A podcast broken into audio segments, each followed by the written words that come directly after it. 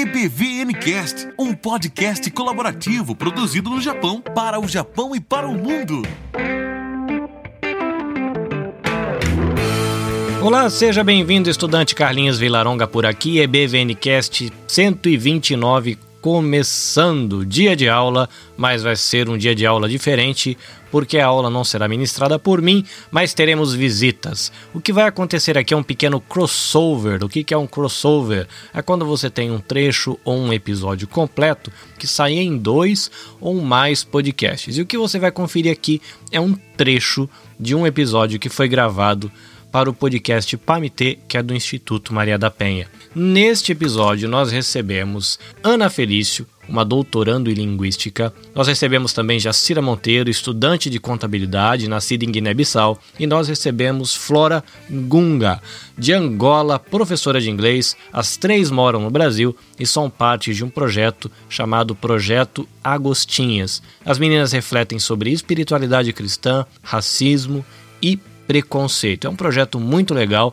elas ficaram ali mais de uma hora batendo papo comigo e a professora Regina Célia Barbosa lá no podcast Pamitê e eu quero compartilhar com você aqui um trechinho deste podcast, né, fazendo um crossover entre o Pamitê e o EBVNcast você pode desfrutar de um pouquinho aí do conteúdo do episódio e depois fica o convite para você conhecer todo o material lá. Nós teremos também a participação da nossa amiga capelã Márcia Olandim na hora do café. E na hora extra, Kleber vai trazer um pouquinho aí de cultura japonesa para nós. É isso, então ajeita aí o seu fone de ouvido, regula bem o seu volume e bora pra aula.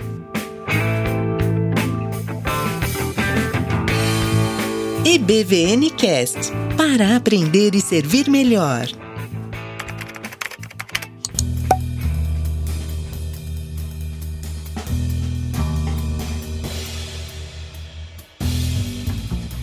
Meninas, no dia 20 de novembro, a gente, não sei se pode dizer comemorou, que eu já ouvi gente que dizer que não é coisa que se comemora, é coisa que se relembra, mas nós tivemos no Brasil o Dia da Consciência Negra. E do pouquinho que eu vi de live, de vídeos, de podcast, de reportagens, essa é uma data onde sempre tem um, um olhar para trás. Né? Eu vejo a galera sempre falando da história do povo negro no Brasil, da história do povo negro né, nessa conexão Europa-Brasil, África-Brasil. Mas o que, o que me deixa curioso é de que a história do Brasil, seja a descoberta do Brasil, é, Brasil colônia, independência do Brasil, república, até a própria questão da escravidão, tráfico negreiro, depois a libertação, tudo isso já é contado nas escolas por aí todos os anos, todo mundo já sabe. Para que então a gente, como nação brasileira, gastar tempo, gastar energia, gastar dinheiro para ficar tentando criar oportunidade para que a população negra do Brasil faça de novo essa viagem para o passado para contar essa história de novo. Precisa disso? O que, que a, nação brasileira ganha é, da gente ter é, gastar energia com isso? Qual é a opinião de vocês sobre isso? Precisa desse retorno? Não precisa? E aí? Quando a gente observa, né, como todas as coisas aconteceram, a gente observa que ainda há raízes da escravidão na sociedade brasileira. Então, quando a gente observa as questões de desigualdade, não vieram por acaso, né? É, existe um legado da escravidão aí. E é aí que a gente vê a importância da gente falar sobre essas questões. Eu estava lendo um livro da Djamila e ela fala que Se a gente quer melhorar o índice de desenvolvimento humano de, de uma cidade, de um país, a gente deve observar as pessoas pobres, né? Quando se fala sobre índice de desenvolvimento humano, é, fala-se de melhorar a situação da cidade, fala-se de melhorar a situação do país, mas não fala-se sobre observar as condições de pessoas vulneráveis e, e, intervir nisso de forma intencional, de forma que ajude realmente a diminuir essas desigualdades, né? Então, no Brasil, a gente tem uma desigualdade muito imperante. E quando a gente observa as pessoas que estão nas camadas mais vulneráveis, são pessoas negras.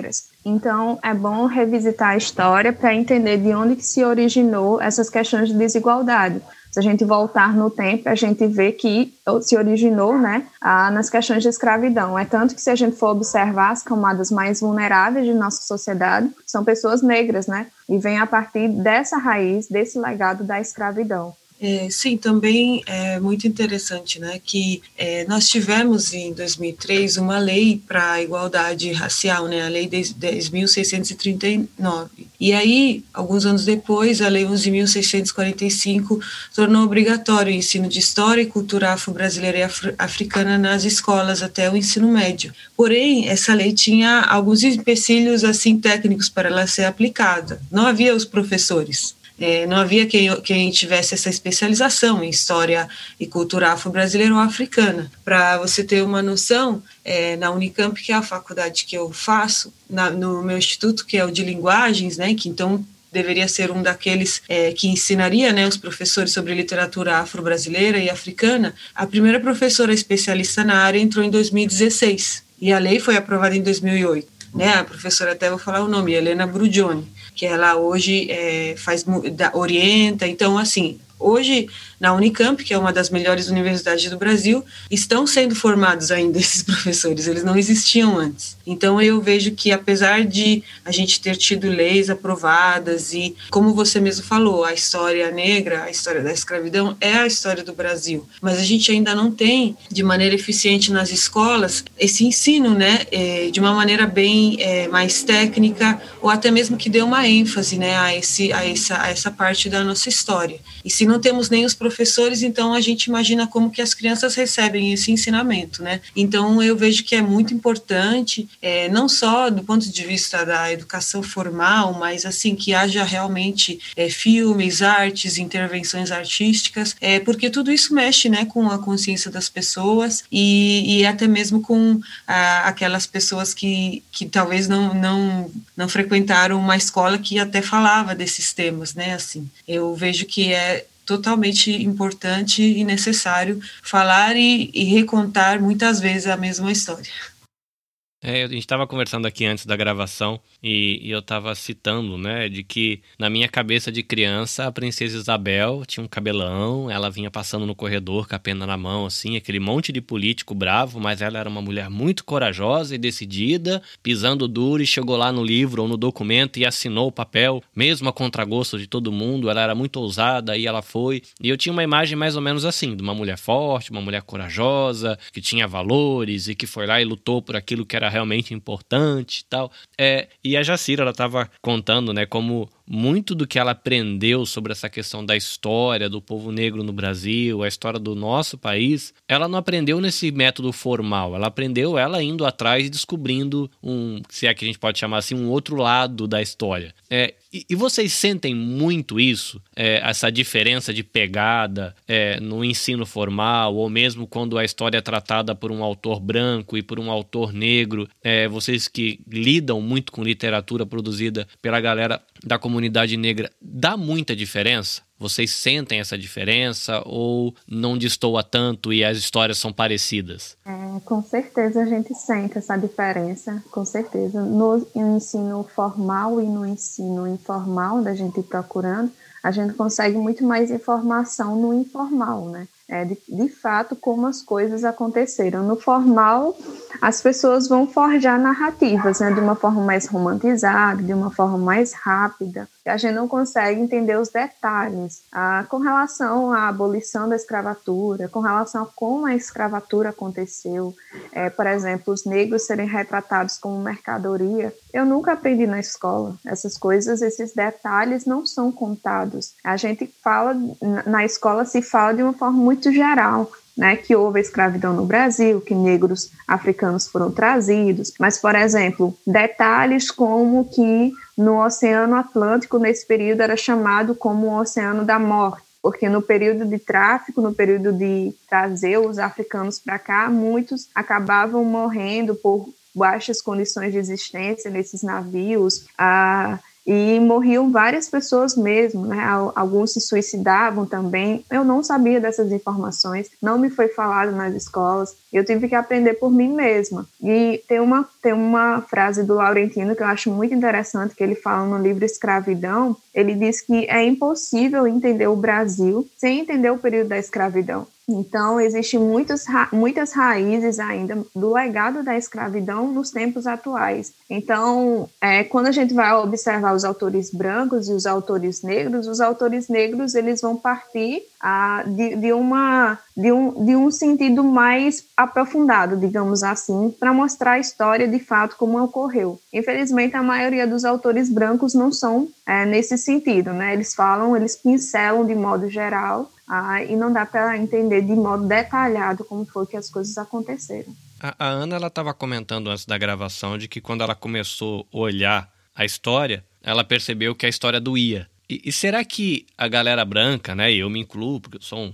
um branquela, é, será que o fato de não doer na gente, na hora da gente escrever história, faz com que a gente ignore algumas coisas da história? Ou será que é pelo fato de que a gente foi formado através de uma narrativa que ignorou isso de propósito? Pelo pouco que eu ouvi recentemente, muita coisa foi meio que varrida para debaixo do tapete de propósito. Vocês acham que essa questão de a história do Evo, poder, o povo negro sentir a história do povo negro do passado e um branco meio que não dói nada, porque afinal de contas eu sou branco, isso influencia na, na obra, com a literatura que vocês têm acessado? É, vocês acham que isso tem algum tipo de conexão com, a, com tipo de narrativa, com tipo de olhar ou alguma coisa assim? Eu vejo que com certeza influencia, mas é, não consigo ver isso só como uma questão individual, tipo, esse autor decidiu por ele mesmo fazer isso e o outro escreveu aquilo. Realmente vem muito da formação, né, das ênfases que eram dadas na formação. É, algo que eu tenho percebido é, um tempo atrás, eu, eu fui ler um pouquinho alguns artigos sobre as questões eugênicas no Brasil no começo do século passado e tudo acontecendo debaixo do governo Vargas Vargas, né? E aí eu pensando assim, meu Deus, eu ouvi falar tantas coisas boas do Vargas, boas, né? Bom, depende do alinhamento político da pessoa hoje, ela fala muito bem do Vargas. E, e aí eu penso assim, meu Deus, e, e hoje, quando você vê a, o tratamento dos eugenistas brasileiros, né, é, você percebe frases, coisas que eles escreviam nos boletins dele, deles, que são exatamente o que as pessoas falam hoje sem nem perceber. Nós somos todos misturados, a miscigenação traz uma raça mais forte, é, porque tira os defeitos. E, tipo assim, é, a gente pensa como que uma pessoa hoje, em, em 2020, fala isso assim, numa conversa normal, tentando assim, é, trazer o ponto dela, o que ela acha sobre racismo. Mas aquilo ali os eugenistas estavam escrevendo nos boletins deles. Sendo que, com certeza, a pessoa de hoje não lê os boletins eugenistas. Então eu vejo que, que nasceu assim, veio como mesmo uma narrativa, alguns poderia até se chamar de ideologia, que ela, ela foi tanto é, formadora desses pensadores e formou a, a, a, quase que uma, uma espécie de consciência né, da, do brasileiro normal, médio, e, e então é, todo um contexto em que se é inserido é, tentar apagar essas raízes africanas é, do Brasil é, foi algo intencional, né? Além das questões pessoais, é, eu vejo que tem muitas coisas que também elas foram criadas todas num contexto específico.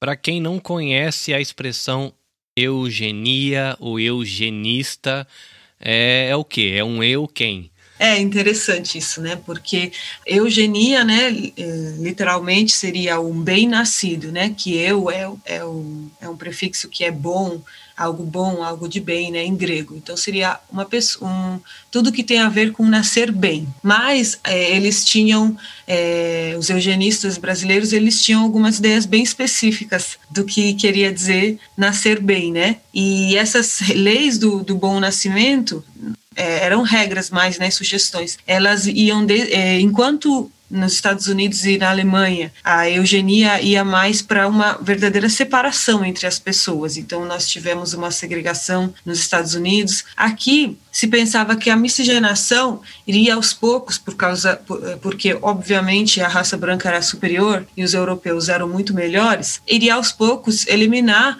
tudo que haveria de ruim, né? nos negros e, ou até mesmo nos índios. Então, é, é o, a, a, ciência, entre aspas, né, que eles estavam fazendo era essa. E essa era, essas eram as teorias. E havia muitas, muitas teorias bem complicadas assim sobre essa boa nascença, como que deveria e, e existiam alguns exames até é, é, pré-natal entre aspas para mostrar para ver com quem você deveria casar era bem complexa a situação.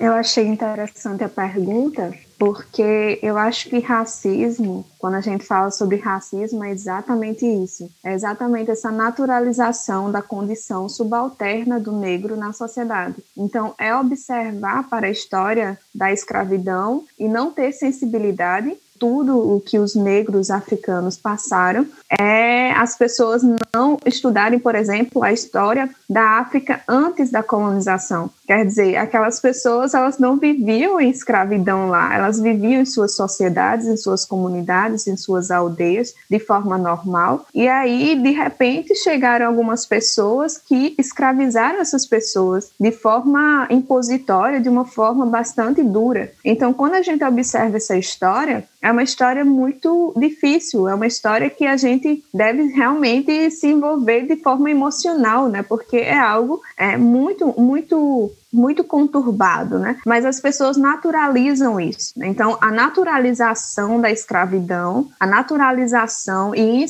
insensibilidade com a condição do negro faz com que o racismo de fato impere, porque as pessoas não observam essas relações e como as coisas na estrutura da sociedade funciona e há essa insensibilidade. Então, quando se fala sobre promover algumas atitudes práticas para reduzir essas desigualdades, é, faz sentido as pessoas não pensarem de forma é, mais contingente. Por quê? Porque elas estão insensíveis para a condição das pessoas negras, tanto no passado quanto no presente. Então, eu acho que é exatamente esse o problema: a insensibilização e a naturalização dessa condição subalterna.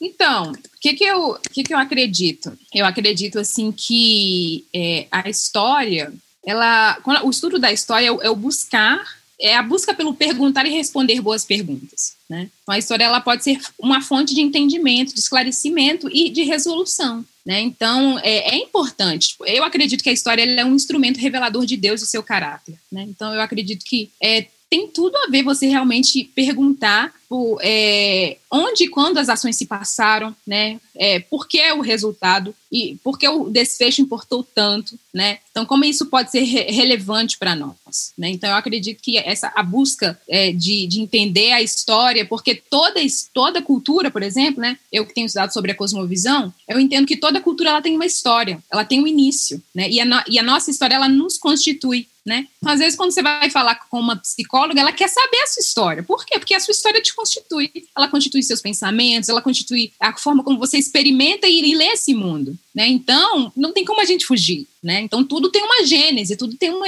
tudo tem um início. Então, nós agostinhas, por, a gente tem, esse, a gente tem essa, é, é, essa noção e a gente realmente estuda história, a gente não, não joga no lixo, né? Porque existem muitas pessoas que falam assim, ai, ah, já passou, né? Já passou. Eu me lembro, é, eu me lembro, tem uma, vou contar uma pequena história. Eu, eu sou professora de. É, existe um, um, uma base missionária que chama Base Avalanche aqui no Brasil. E ela fica lá no, no Espírito Santo. E eu lembro que um dia eu estava dando uma aula sobre racismo, né? E eu lembro que eu estava contando alguns fatos, fatos negativos, né? Fatos tristes. É, é, de racismo da história. Aí uma menina levantou a mão e falou assim: Ai, que horror! Eu não quero ficar ouvindo isso, não. Sabe, deixa eu te falar uma coisa, Flora. No passado, Saci Pererê, as crianças tinham, me tinham medo do Saci Pererê. Hoje elas não têm mais, não. Quer dizer que passou. Então, essas histórias de racismo passaram também. E eu penso, eu falei assim: Jesus tem poder, né? Será que eu achei, eu achei, ela ficou tão nervosa, né? Eu falei assim, olha, é, eu nunca vi, eu não, eu não, não sabia dessa relação com Saci Pererê, se realmente as pessoas têm medo ou não, né? Mas eu falei assim para ela que é, não só do ponto de vista é, da minha espiritualidade, da, porque a gente entende que nós somos pecadores, primeiramente porque Adão pecou primeiro e isso realmente reflete na minha realidade hoje, mas sim, a história ela afeta sim a nossa realidade, sim. Né? E, e, e não é um problema a gente, a gente olhar para trás e para certas coisas negativas. Às vezes, olhando para trás, a gente olha, dá para a gente fazer diferente, né? Dá para a gente fazer diferente, né? Então a gente olha para trás e a gente vê que a gente entende porque a gente chegou até aqui, mas a gente começa a ver novos caminhos, né? Então é, não é algo negativo. Eu vejo algo, eu vejo bem positivo isso. Coisa linda, agora é hora da gente partir pro café. Então pega o seu biscoitinho, passa o seu café que nós vamos ouvir Márcia Holândia em Márcia com você.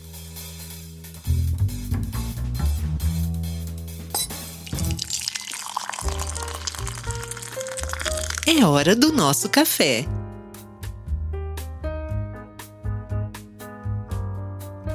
Bom dia, boa tarde, boa noite, Carlinhos e queridos ouvintes. Nós estamos em lugares tão diferentes que você vai ter que escolher qual saudação vai se adequar aí ao seu momento. Aqui é Márcia Holandim, eu sou missionária da MPC Brasil Mocidade para Cristo e estou aqui para trazer uma pequena reflexão para a sua vida. Vamos lá? Nós somos seres criados à imagem e semelhança de Deus, e como tais, nós temos a habilidade e o desejo de planejar. Deus planeja. Ele planejou o universo, ele tem planos de paz a nosso respeito, e sem sombra de dúvida, a nossa salvação é um perfeito planejamento do seu amor para alcançar a nossa redenção.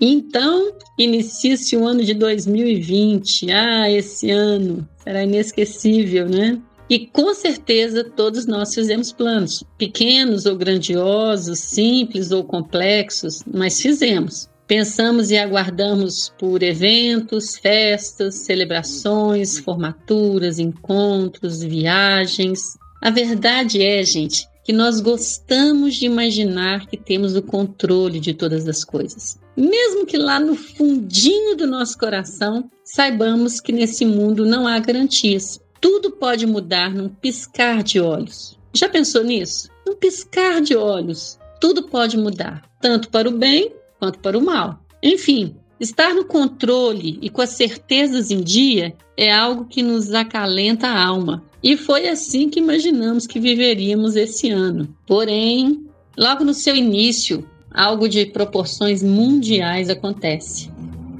É interessante que o homem, com toda a sua ciência e tecnologia, não conseguiu impedir que um microscópico vírus mudasse o curso da vida de todas as pessoas. E todas as pessoas inclui a mim, inclui você. Se há algo que posso dizer, mesmo não te conhecendo, é que de alguma forma esse acontecimento afetou também você e seus planos. E hoje reina a incerteza. Como será daqui para frente? Quando voltaremos à normalidade? O que é esse tal de novo normal? Haverá uma segunda, terceira onda? Quando virão as vacinas? Elas serão seguras, eficazes? Aqui no Brasil, nós vivemos esse momento de segunda onda. Até que ponto as informações são corretas? Enfim, há um universo de incertezas reinando próximo à nossa vida. E as incertezas são angustiantes. Delas nascem a ansiedade, o medo e o abalo das nossas emoções. Em alguns momentos, elas podem impedir nossos planos ou até mesmo a nossa paz. Ai, a paz. É isso que eu queria que você pensasse um pouquinho. A paz, a tão almejada paz presente nas pautas de negociações políticas, arranjos familiares e desejos profundos, a paz presenteada a nós por Jesus. É, porque a caminho da cruz, ele diz que a paz que ele tinha naquele momento de dor e angústia, ele nos daria. A paz que excede a todo entendimento, que independe de circunstâncias e que tem como seu príncipe representante Jesus, o príncipe da paz. Mas como permanecer em paz diante desse ano tão improvável? Se Covid, que muitas vezes nos tirou essa paz, começa com a letra C, há também outras palavras que também começam com a letra C, que podem restaurá-la. Confie. Confiar vem do latim confidente, que significa acreditar plenamente com firmeza. Então, creia firmemente que há um Deus que cuida de nós, que vela por você e tem planos de paz a seu respeito. Caminhe, lado a lado com Jesus. Deus Emanuel, que nos prometeu que estaria sempre conosco e se ele falou, ele cumpre, pois Deus não é homem para que minta. Cuide-se, busque equilíbrio emocional, faça atividades físicas, tenha momentos de lazer, curta a sua família, amigos, interaja socialmente. Pessoas precisam de pessoas. Não se afaste e busque ajuda em Deus, em amigos ou em profissionais, caso seja necessário. E conquiste a paz que já foi dada por Jesus. Paz que recebemos por meio de um relacionamento com o Pai. Sim, porque Jesus veio ao mundo e sofreu o que sofreu por almejar se relacionar conosco ser o nosso Pai, nosso amigo, redentor e Senhor. O castigo que nos traz a paz estava sobre ele. A cruz nos lembra que ele consumou tudo. Ela nos reconciliou com o Pai e hoje nós podemos desfrutar dessa paz, mesmo que o mundo esteja repleto de incertezas, desafios, tristezas e perdas. Vivamos confiantemente, depositando os nossos planos, sonhos, temores e ansiedades naquele que venceu, que vive e que voltará. Jesus, Deus meu, Rei meu. A Bíblia diz que o coração do homem pode fazer planos, mas a resposta certa vem dos lábios do Senhor. Então, Afiemos nossos ouvidos para os perfeitos planos do Senhor, pois esses jamais poderão ser frustrados. E sigamos crendo que amanhã será um novo dia que o Senhor fez. Que Deus te abençoe. Espero que você tenha sido abençoado com essa pequena reflexão. Um abraço e lembre-se, vai passar. Obrigado, Márcia. E agora é a hora de aula extra. Kleber, o que você tem pra gente hoje?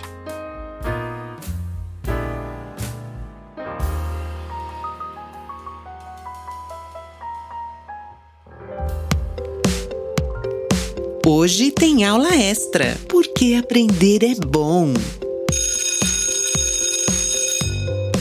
Fala meus amigos do IBVNcast, tudo bem? Aqui tô falando com vocês mais uma vez, é o Kleber. Hoje não tô com a voz muito boa, eu fui lá no Monte Fuji, no Fujikill, no parque, não sei se vocês conhecem, e gritei demais lá, falei demais, ri demais, então, né, essa é a minha voz hoje. e enquanto eu estive lá próximo ao Monte Fuji, admirando aquela montanha, né, aquele vulcão, o maior vulcão do Japão, com mais de 3 mil metros, eu fiquei refletindo sobre a importância de se entender a história de um país. E como estávamos no caminho para essa cidade onde fica o Fujikill, que é o parque, é, nós passamos por uma floresta chamada Jukai, ou muito conhecida no mundo como a Okigahara, Houve muitas polêmicas sobre essa floresta, principalmente de um youtuber famoso dos Estados Unidos que foi lá e gravou um vídeo onde ele encontrou um cadáver que havia cometido suicídio. E o engraçado é como um local desse chama nossa atenção. A gente passa por lá, olha aquela vegetação que cresceu sobre rocha vulcânica, sobre magma que foi expelido pelo vulcão há mais de 300 anos, e realmente uma floresta muito diferenciada, muito fora do comum.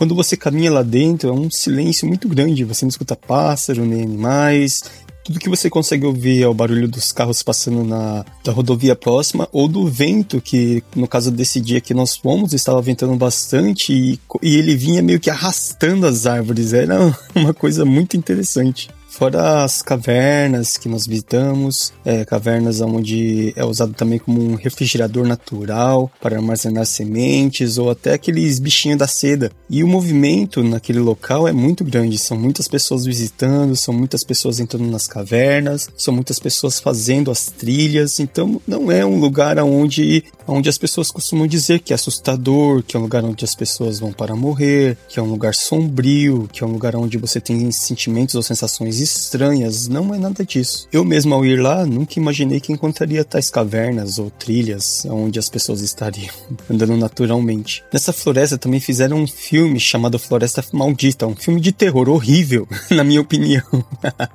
é incrível como o filme muda a sua forma de pensamento e de enxergar o local, né? Você vai com conceitos pré-estabelecidos, é um lugar triste, é um lugar feio, é um lugar onde eu vou ficar assustado, é um lugar onde eu posso encontrar coisas que eu não quero, então essa cabeça vai a mil. É claro que existem fatos que vai te deixar com o pé atrás ao você pensar em Aokigahara ou a Floresta de Ukai. E sobre esse assunto até há um documentário muito bom de um senhor que patrulha o local fazendo policiamento das trilhas e fora das trilhas para ver se encontra pessoas com intenções suicidas para conversar com elas. O nome desse documentário no YouTube está Os Mistérios da Floresta de Aokigahara. Confere lá porque esse documentário vai te ajudar muito a entender essa cultura suicida do Japão. Agora é incrível a gente pensar que uma floresta, um local muito famoso como Monte Fuji, pode trazer essas reflexões para nós brasileiros que moramos aqui no Japão, principalmente para nós cristãos que queremos pregar o evangelho para esta nação. Eu acredito que esse assunto da floresta de Ukai poderia trazer um podcast inteiro sobre a sua cultura e a sua história. Mas fica aqui essa dica para vocês como lugar de visitação, principalmente quando falamos do Monte Fuji, que é um local muito importante para os japoneses. Muito da sua cultura está relacionada a esse vulcão, a essa montanha onde os pais levam seus filhos todos os anos para juntos subir até o topo e dar assim ao filho uma realização em sua vida. Então, quando falamos de cultura japonesa, nós vemos que tudo isso que estamos conversando tem uma importância muito grande para este povo. É isso aí, meus queridos amigos. Estude cultura japonesa um abração para todos, até a próxima e tchau, tchau.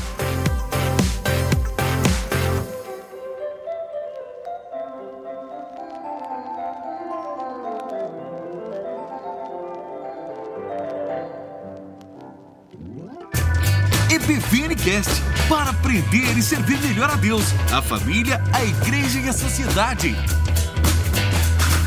Coisa linda, estudante, chegamos ao fim de mais um episódio do EBVNcast. Agradecimentos a todos os colaboradores, as nossas visitas do projeto Agostinhas. E eu quero, antes de ir embora, lembrar você de que você pode encontrar o EBVNcast em todos os agregadores de podcast, plataformas de streaming como Spotify, Deezer, Google Podcasts, Apple Podcasts e também Amazon Music. O EBVNcast está no Facebook e também está no Instagram, ebvn.cast. É isso, espero que você tenha gostado e espero contar com a sua companhia no próximo episódio. Deus abençoe você, Caris, Shalom e até mais.